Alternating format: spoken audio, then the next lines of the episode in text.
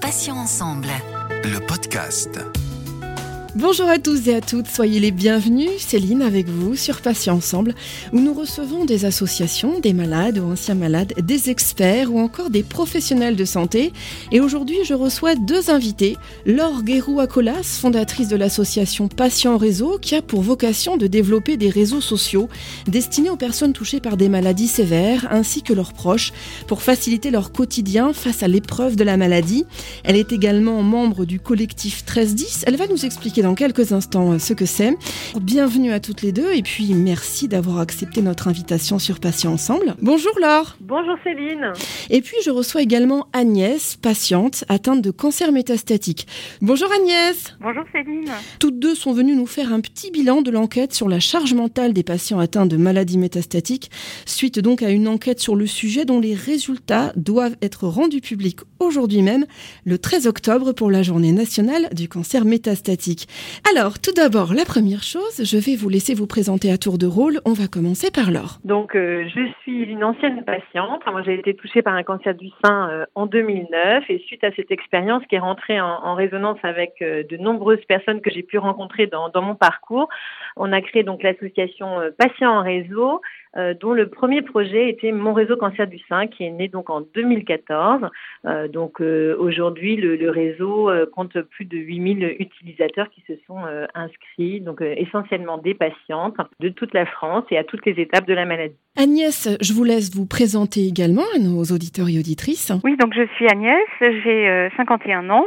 J'ai été touchée par le cancer du sein donc en octobre 2017, donc un cancer métastatique d'emblée, donc un un, gros choc euh, puisque euh, en février 2017 tout allait bien, mes analyses de mammographie, échographie de contrôle c'était tout à fait normal, je n'ai pas de cas dans ma famille, donc vraiment une nouvelle épouvantable en octobre 2017 quand j'apprends que j'ai ce cancer métastatique euh, d'emblée avec des métastases osseuses. Ça va faire presque trois ans que je vis maintenant avec ce, ce cancer métastatique qui m'accompagne jour après jour, voilà. Donc avec des phases très difficiles, des phases douloureuses, des, des phases où ça va un peu mieux, des phases où les traitements ne marchent pas, et puis on en trouve de nouveaux. Et donc ce sont des montagnes russes émotionnelles et toujours des, de l'anxiété de l'attente des résultats. Et voilà, donc on passe par des hauts et des bas émotionnels, voilà, mais toujours en, gardant euh, l'optimisme. Voilà. Et j'ai une fille de 13 ans et je ne travaille plus donc depuis presque trois ans maintenant puisque je ne peux plus euh, euh, travailler à cause de la fatigue, des douleurs et, tout ce qui s'ensuit. Voilà. Alors Laure, euh, comme je l'ai dit en introduction, est-ce que vous pouvez nous expliquer un petit peu ce qu'est le collectif 1310 Alors, Le collectif 1310, c'est une initiative d'un groupe d'associations de, patientes qui étaient engagées euh, depuis longtemps euh, dans l'accompagnement des patients touchés par un cancer du sein. Donc euh, je vais les citer parce que je crois que c'est très important de montrer aussi justement la variété d'engagement de ces associations. Donc il y a Europa Donna France, Juris Santé, Life is Rose, Mon réseau cancer du sein, Étincelle, BRCA France et Vivre comme avant. Et en fait, toutes ces associations euh, donc euh, réalisent euh, au quotidien que le parcours de vie et de soins des patientes est tout à fait différent quand il s'agit d'un cancer du sein localisé ou quand il s'agit d'un cancer du sein métastatique. Et il nous a paru essentiel de pouvoir euh, finalement euh, lancer, je dirais, à la suite d'un mouvement qui est tout à fait international, la journée nationale du cancer du sein métastatique, donc le 13 octobre. Donc ça, on a pu le faire en 2018. Donc euh, en 2018, notre objectif, ça a été de lancer ce collectif, de dire finalement quelles étaient nos grandes missions de travail, qui sont finalement autour de trois axes. Mieux connaître les patientes, qui sont-elles, quels âges, quels besoins particuliers, mieux les accompagner dans leur parcours de soins et euh, travailler sur un champ qui est souvent un peu oublié, c'est euh, tout faire pour maintenir leur place dans la société, qu'elles puissent en fait vivre le mieux possible avec leur maladie. Euh, L'année dernière, on a fait donc en 2019 une grande enquête sur l'annonce du cancer du sein métastatique qui nous avait paru être euh, un moment clé et difficile pour euh, les patientes, mais aussi pour les soignants, pour euh, tenter de trouver des pistes d'amélioration. Et donc cette année, aujourd'hui, pour cette journée euh, du 13 octobre, On va donc parler des résultats de cette nouvelle enquête sur la charge mentale des patients. Exactement. Donc vous êtes venues toutes deux euh, aujourd'hui, vous venez de le dire, nous parler des résultats donc de cette euh, enquête hein, intitulée Cancer du sein métastatique et charge mentale. Alors Laure, quelles ont été les motivations de départ pour mener cette fameuse enquête? En fait, je crois que la motivation, c'était de se dire ce qui est compliqué euh, quand on vit avec une maladie métastatique, c'est-à-dire un cancer du sein dont, on va dire, les, les cellules ont acquis une capacité à se déplacer et aller s'installer dans d'autres organes, comme les os euh, par exemple. Et, euh, et, finalement, cette maladie, aujourd'hui, on sait euh, de mieux en mieux donc la, détecter, la, prendre en charge, la soigner, la contrôler. Mais en fait, on va devoir vivre avec un traitement à vie. Et du coup, euh, cette façon de penser la maladie est tout à fait différente et la façon de vivre avec aussi. Et euh, au-delà donc de, de, la prise en, en soins, on s'est dit qu'il y avait une, une, vraie problématique de comment ça s'inscrit dans la vie de la personne qui est malade et en fonction de qui est cette personne, enfin, les difficultés spécifiques qui peuvent, euh, j'allais dire, apparaître et qui ne sont pas toujours accompagnées. On évoque la notion de charge mentale imposée par les cancers métastatiques. Qu'entend-on exactement quand on parle de charge mentale Agnès, tout d'abord? Alors, quand on parle de charge mentale, alors c'est toute cette inquiétude qu'on a euh, par rapport à cette, euh, à cette maladie euh, qui échappe un peu au, au contrôle de, de, de, tout, enfin qui est assez euh, assez rebelle et indomptable. Euh, et puis s'ajoute donc cette anxiété, les projections, les anticipations, et puis en même temps on continue à être donc on est dans cette planète un peu de, de la maladie et de, de, ce qui va se passer, de cette terreur par moment, euh, de garder l'optimisme, de, de continuer à vivre, de continuer à avoir des projets. Et puis il y a cette organisation, l'anticipation pour ce qui est de, de ces rendez-vous, de se poser les bonnes questions, toutes les démarches administratives penser, euh, on a toujours des, choses à faire qu'il faut pas oublier de faire. Et en plus, la vie quotidienne euh, familiale, la, vie euh, même, bon, moi je ne travaille pas, donc je, je suis plus dans cette, cette optique-là, mais même sans travailler, je me rends compte que c'est vraiment, j'ai l'impression d'avoir un emploi de ministre, tellement j'ai de, de, de, préoccupations. Et puis on, on, a, on a toujours des soucis supplémentaires qui viennent se greffer, qui peuvent être des soucis de santé de, de, de, de proches, de parents, de, euh, ou là par exemple avec le Covid, ma fille vient d'attraper le Covid. Euh, euh, mon père est, est opéré d'un cancer, ma mère a un début d'Alzheimer, donc je, suis, je me sens complètement euh, envahie par toutes ces questions et toute cette organisation que j'ai à faire pour moi, euh, pour mes démarches à moi, pour mes parents. Euh, je suis loin de ma fille, euh, voilà. Du coup, il y a, y a, tout, tout vient s'accumuler, et, donc il y a des femmes qui continuent à travailler, qui font leur traitement de chimiothérapie, qui font et qui travaillent soit à temps plein, soit à mi-temps. C'est énorme tout ce qui circule dans la tête, toutes les pensées en boucle, et puis tout, ce qu'on doit organiser et faire. Et il faut vraiment s'accrocher accrocher pour euh, pour être euh, vraiment partie prenante euh, et enfin et vraiment initier les choses dans, son traitement ne, ne pas moi moi j'ai besoin de d'être vraiment actrice et active dans, dans, dans l'évolution de ma maladie de mon parcours et je me rends compte que le, la vie la vie à la maison et tout ce qu'il y a autour et, et, et de, demande une, concentration une présence d'esprit une, stratégie une tactique. Enfin voilà énormément de choses. Et je me dis mais comment je faisais tout ce que je fais alors que je travaillais en plus? Et, là ça me paraît énorme. Et je suis quand même quelqu'un de très très actif et très dynamique, euh, mais on est vraiment euh, submergé par tout ça, je trouve, et puis euh, ça ressurgit particulièrement la nuit et ça peut donner vraiment des insomnies. Et on peut comprendre Agnès, bien sûr. Alors pour vous, Laure, euh, qu'évoque exactement la, charge mentale hein? Donc en fait, quand on a travaillé sur cette enquête, euh, notamment avec euh, Thierry Calvat, jury santé, on a cherché à faire une définition assez sobre, on va dire, de cette charge mentale. Et, euh, finalement, la définition, c'est de, de, devoir euh, faire ou penser euh, simultanément à des choses qui appartiennent à des mondes ou des domaines séparés. Et finalement, c'est exactement ce que vient de nous décrire Agnès, c'est-à-dire à la fois j'ai le monde de prendre soin de ma santé, ma maladie, l'organisation des suivis, des rendez-vous, des contrôles, bien prendre les traitements, etc. Mais il y a aussi euh, finalement la vie personnelle avec euh, euh, la famille, le conjoint, les enfants, et puis le concret. Hein, il faut manger, il faut que le ménage soit fait, il faut que les machines de linge tournent, la vie professionnelle.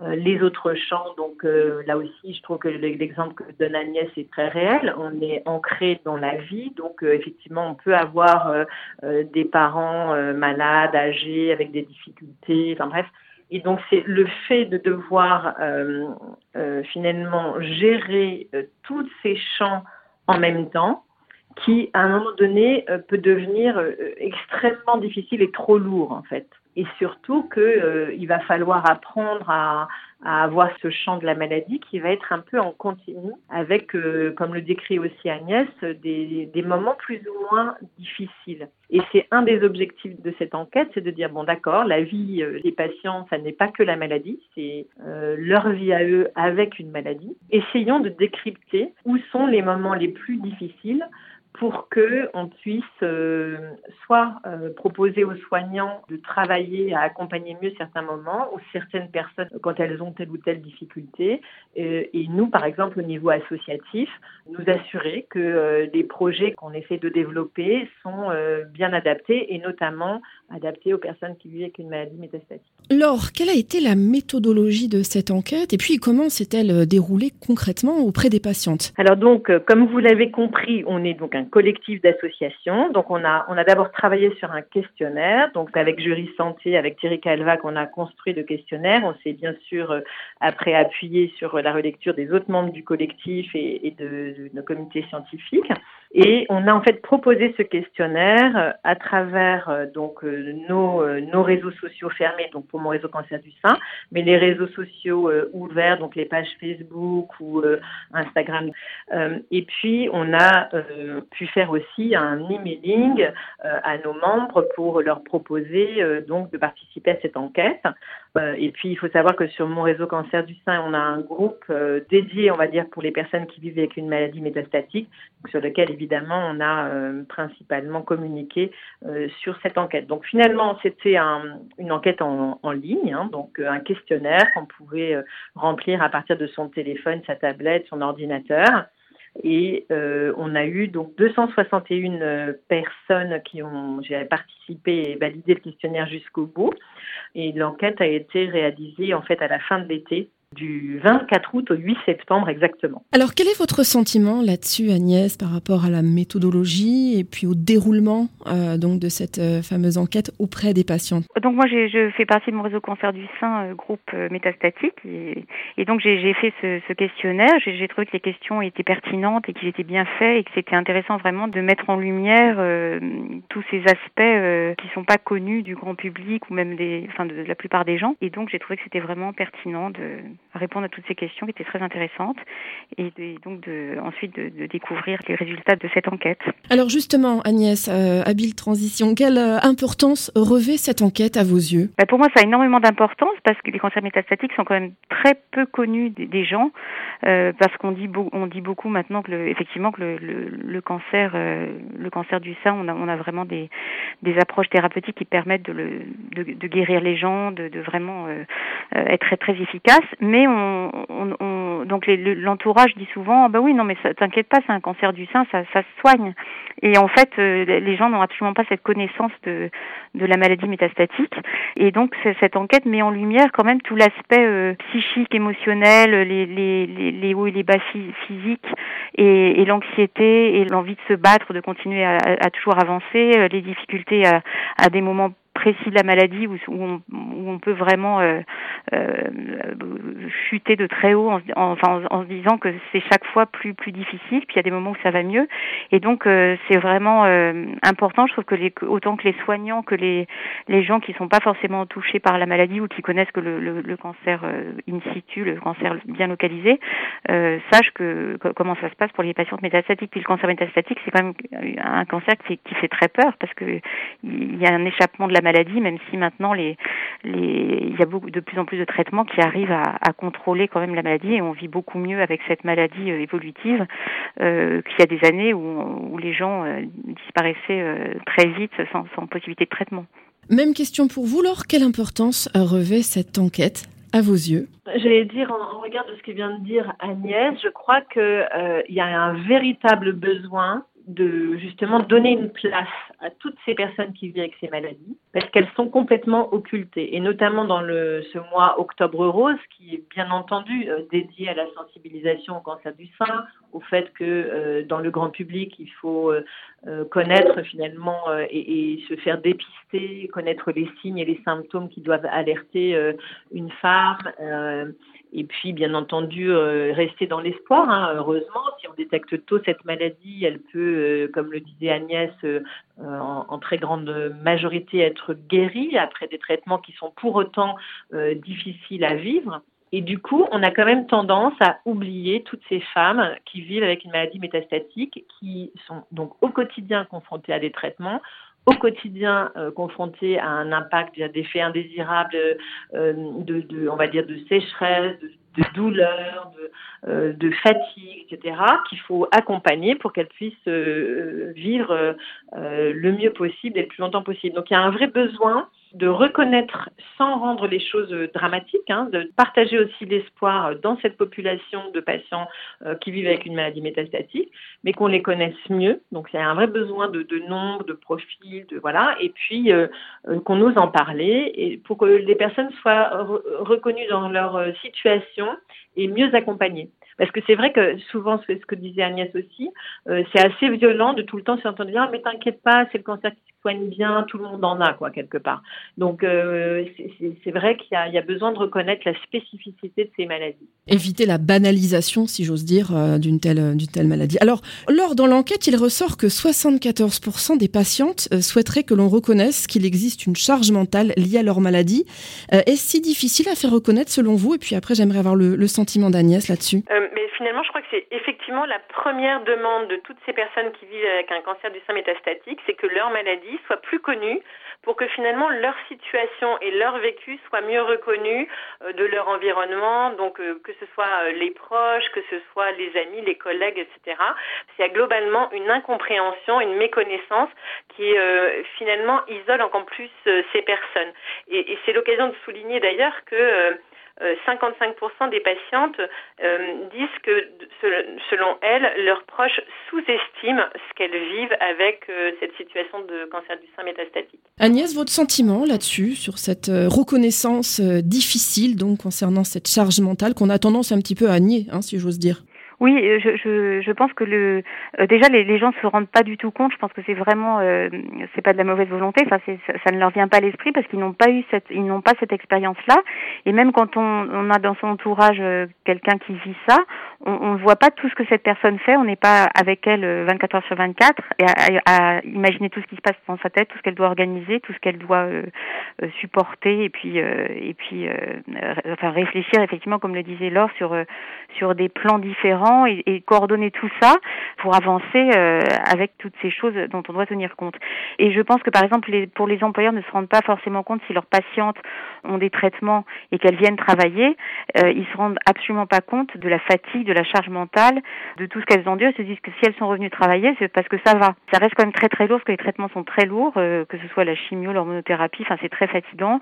On a du mal à se concentrer, on est quand même euh, impacté vraiment au niveau de la fatigue, de la concentration, notamment. Et même quand on ne travaille pas, donc on est, on, on, a beau être chez soi et plus avoir, plus ne plus travailler 39 heures par semaine, et, mais les gens peuvent imaginer que comme on est chez soi, bon, bien sûr on a quelques rendez-vous, mais euh, c'est pas tellement, enfin, on n'est plus dans la vie trépidante parisienne ou, enfin, ou de grandes villes ou, ou autres euh, de, de, notre époque, où, euh, où, où, finalement toutes les femmes qui travaillent, qui ont des enfants, euh, ont aussi une, une, grosse charge mentale. Mais cette charge mentale est décuplée avec la maladie, et, et, et ça c'est pas reconnu parce que je pense aussi que les gens ne veulent pas voir parce que ça, les, ça aussi ça les, ça les angoisse. Ils n'ont pas forcément envie de voir cet aspect-là parce que c'est un côté un peu qui peut être un peu déprimant. Et en même temps, on peut aussi, il y a des gens qui sont admiratifs en disant oh là là euh, mais c'est incroyable tout ce, tout ce que tu tout ce que tu fais, euh, tout ce que tu organises et donc je, je, pense que c'est vraiment important que le plus grand nombre le plus grand nombre de gens soient au courant de cette euh, charge mentale dans le cancer métastatique et aussi bien pour les soignants que pour l'entourage propre aussi qui quelquefois imagine que parce que sa, sa femme est à la maison que le mari rentre en disant mais t'as pas fait à manger. Ce qui n'est pas mon cas hein, c'est pas c'est même c'est plutôt mon mari qui me prépare des bons petits plats.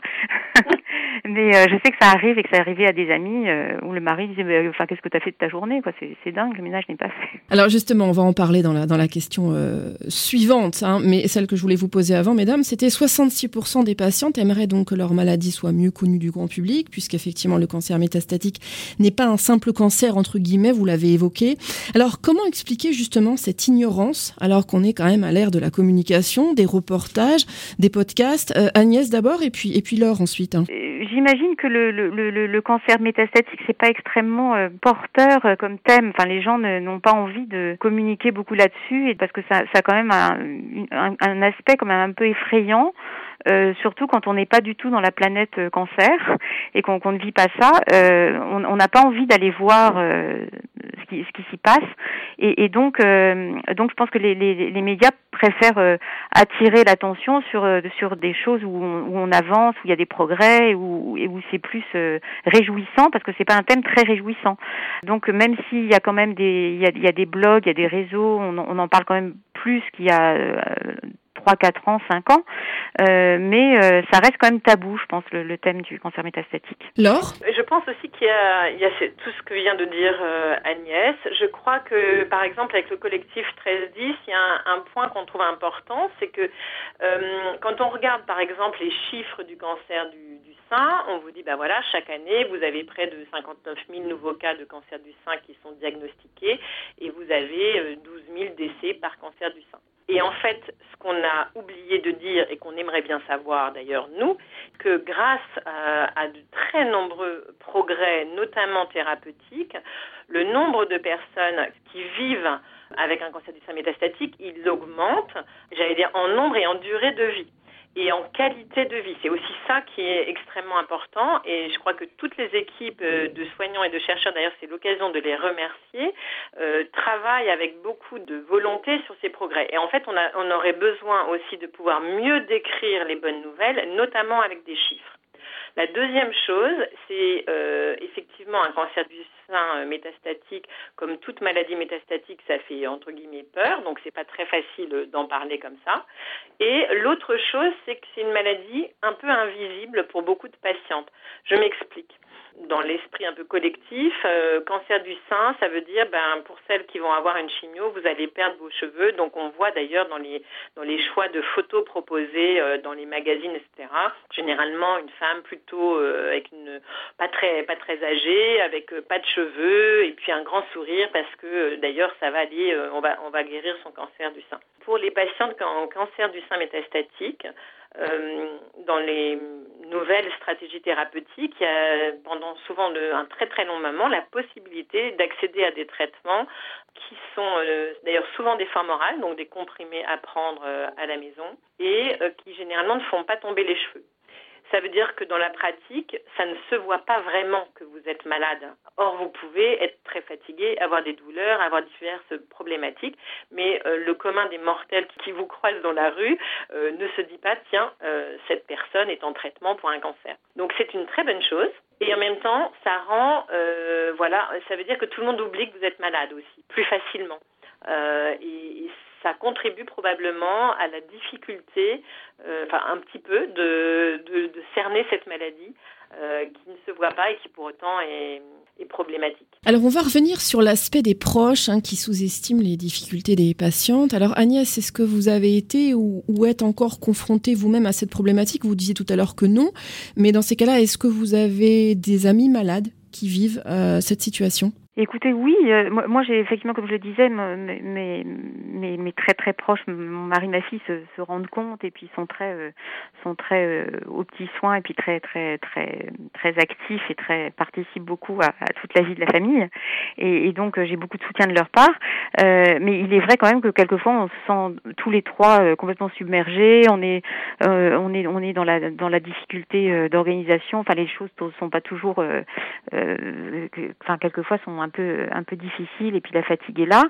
Euh, mais effectivement, j'ai des j'ai des amis euh, qui euh, qui n'ont pas, par exemple, de, la part de, de leur conjoint, souvent la reconnaissance enfin de, d'estimer que, que leur que leur femme est vraiment épuisée, que c'est difficile, que ils, sont comme une espèce de soit de déni ou de évidemment il y a énormément de cas différents. Hein, je, généralise un peu en vous parlant d'un d'un cas par un cas particulier, mais par peur souvent aussi le, les, proches préfèrent faire comme si ça n'existait pas. Et, euh, et, donc même dans la famille qui est pas qui est pas là tous les jours, mais qui est un petit peu plus lointaine, ils, ils sont un peu dans ce dans ce dans ce déni. Donc euh, et quelquefois ça les gêne. Il y a une espèce de de, de, de, pudeur, donc ils, ils, osent pas poser de questions. En même temps, ils ils font comme si rien n'était et c'est extrêmement inconfortable. Euh, et, et, moi, je connais des, des, des, des femmes épuisées parce que euh, elles sont pas euh, soutenues et puis que à, à côté d'elles, on, on ne, enfin, on les encourage pas et puis on on, on voit pas tout, tout ce qu'elles font, tous les efforts qu'elles font, et c'est épuisant parce qu'en plus c'est vraiment une maladie sur un sur un sur un au long cours. Quoi. C'est c'est pas quelque chose où on vous dit dans six mois c'est terminé, vous allez aller super bien et ce sera derrière vous. Laure, que peut-on dire euh, de l'impact de la maladie sur le quotidien des patientes? Alors ça peut être un impact physique, on l'a vu, mais également moi je pense à l'impact psychologique. Alors en fait, ce qu'on a observé dans cette enquête, c'est que l'impact euh, de la maladie, en fait, il va, il va être sur tous les champs. Euh, donc euh, l'état physique de la personne, euh, son état psychologique, sa vie sociale, le, la situation économique, à moindre mesure la vie affective. Mais les deux champs les plus impactés, c'est la vie professionnelle, pour les personnes qui sont euh, actives, c'est 67% d'entre elles qui sont très fortement impactées par leur maladie euh, dans euh, leur parcours professionnel et la gestion du quotidien. Donc justement, cette espèce de charge mentale, cette charge aussi de physique qui est de dire il faut faire, je dirais, tourner la baraque pour utiliser cette expression tout à fait populaire, mais qui montre bien qu'il faut une énergie derrière ça qui n'est voilà, pas toujours compatible avec euh, les traitements euh, et tout ce qu'on doit euh, mettre en place pour se soigner. Agnès, votre ressenti là-dessus, même si on en a un petit peu déjà parlé, mais au niveau psychologique, quel impact a la maladie sur votre quotidien? Alors, sur le quotidien, je trouve que c'est quand même, ça fragilise énormément de vivre cette maladie, euh, même si moi, je, enfin, j'ai l'impression quand même que ça m'a, ça m'a fait euh, aller puiser euh, des forces intérieures euh, vives euh, et que et que je pense qu'on est aussi obligé de, toujours être, enfin, je, je me sens obligée d'être dans, toujours dans un dans quelque chose de positif, de dynamique et, de toujours avancer parce que finalement c'est ce qui m'aide en, en, étant dans cette dynamique-là de ne pas trop m'angoisser, de pas trop m'apesantir sur ce parce que sinon l'angoisse pourrait euh, se réveiller ou voilà donc quelquefois la nuit aussi c'est compliqué. Je, par exemple il m'arrive d'avoir des insomnies parce que je, cogite trop euh, sur tous les plans. Euh, mais je trouve que ça donne quand même une grande force aussi. Euh, c'est ce qui est positif c'est qu'il y, a quand même malgré toutes ces difficultés tout, cet aspect impitoyable de, la maladie qui contre laquelle on, on doit se battre ou bien avec laquelle on doit avancer. Euh, c'est que ça donne quand même une, une force parce qu'on se dit qu'on on arrive quand même malgré tout à, à, avancer, à tenir et, et, le temps passe et puis on est toujours là parce que moi quand ça a commencé, je, je, je savais pas si dans cinq mois plus tard je serais toujours vivante et, euh, et je me dis bon bah trois ans après euh, je, suis toujours là et ça va plutôt bien même s'il y a eu des hauts bas. Euh, euh qu'en février j'ai eu j'ai eu des attaques enfin une, au foie donc là j'ai eu un gros coup de de, de, de, de blues, de déprime parce que je me suis dit ah c'est si c'est le foie oh là là c'est c'est plus grave que juste les os et puis et puis finalement on rebondit, on trouve un nouveau traitement euh, on avance et puis c'est et puis ben, la vie continue. Euh, voilà. Alors, quels sont les besoins prioritaires des patientes selon vous? Et puis ensuite, j'aimerais avoir le, le ressenti d'Agnès là-dessus. Euh, donc, ce qu'on a pu observer dans l'enquête, c'est que globalement, c'est l'annonce de la maladie métastatique qui est le moment le plus difficile. Que ce qui euh, aide le plus, c'est d'avoir un bon suivi médical et un bon soutien de l'entourage. Et ce que je voulais un petit peu euh, faire ressortir euh, maintenant, c'est aussi ce qu'ont suggéré les patientes comme mettant leurs besoins aujourd'hui. Et elles disent combien elles ont besoin donc de, coaching ou d'ateliers d'éducation thérapeutique, de soins de support en ville, donc toutes ces activités par exemple de sport, etc., mais qu'elles soient accessibles au plus près dans la proximité, de pouvoir échanger avec d'autres patientes parce que c'est comme ça qu'on se comprend le mieux et, euh, et donc vraiment de, de retrouver euh, finalement plus de propositions spécifiques pour les accompagner et, no et, des moments en fait pour euh, avoir du répit, des petites pauses pour souffler euh, dans ce quotidien qu'on voit bien assez lourd à vivre. Et selon vous Agnès, quels sont les besoins prioritaires des patientes? Écoutez, je trouve que Laure a remarquablement résumé toutes les, les attentes et les, les besoins des, des patientes qui sont enfin qui sont vraiment prioritaires pour elle. Donc euh, effectivement, c'est vraiment euh, d'avoir un, un, un, un, bon enfin c'est vrai que l'annonce du cancer métastatique est, vraiment euh, très très dure et et, et, quand c'est enfin c'est quel qu'il soit d'emblée métastatique ou ou que ça vienne un peu plus tard, c'est c'est épouvantable à, à, à, traverser. et donc d'avoir un, vraiment un bon accompagnement par les soignants, par l'oncologue, d'être en confiance avec son oncologue et d'avoir un suivi, de pouvoir avoir des groupes de parole, des, des des psychologues, de faire des activités sportives, euh, chacun à sa mesure selon ses capacités, et de pouvoir partager avec les autres patientes et d'avoir vraiment une possibilité de, soins, de, de, de massage, de réflexologie, enfin qui soient proposés par des, associations, des structures ou même au sein de l'hôpital pour pouvoir vraiment euh, accompagner les patientes et qu'elles se sentent euh, dans une convivialité et puis un échange avec avec leurs soignants et avec les gens qui vivent la même chose qu'elles. Ce sera le mot de la fin. Laure Guéraud-Acolas et Agnès, merci infiniment d'avoir accepté de participer à cet entretien. Je rappelle donc que vous êtes Laure, fondatrice de l'association Patients Réseau, et qu'Agnès, vous êtes atteinte d'un cancer métastatique et vous êtes venues toutes les deux nous parler de l'enquête intitulée Cancer du sein métastatique et charge mentale, dont les résultats sont rendus publics aujourd'hui. Bonne journée Laure et Agnès et à bientôt sur Patients Ensemble. Merci Céline. À bientôt. Merci beaucoup, Au revoir, à bientôt. Merci à toutes les deux. Et merci à tous, chers auditeurs et auditrices, pour votre fidélité. On va se retrouver jeudi à 9h pour un nouveau podcast. Il y aura un nouvel invité, bien évidemment un nouveau thème. Je vous rappelle que désormais, vous pouvez retrouver nos podcasts deux fois par semaine, les mardis et jeudis, en ligne dès 9h, sur patient au pluriel-ensemble.fr, mais également sur les plateformes de téléchargement suivantes Spotify, Ocha, Deezer, Apple et Google Podcast. Passez une bonne journée, je vous dis à bientôt et d'ici là, prenez soin de vous et des vôtres. Salut, salut. Patient ensemble. Le podcast.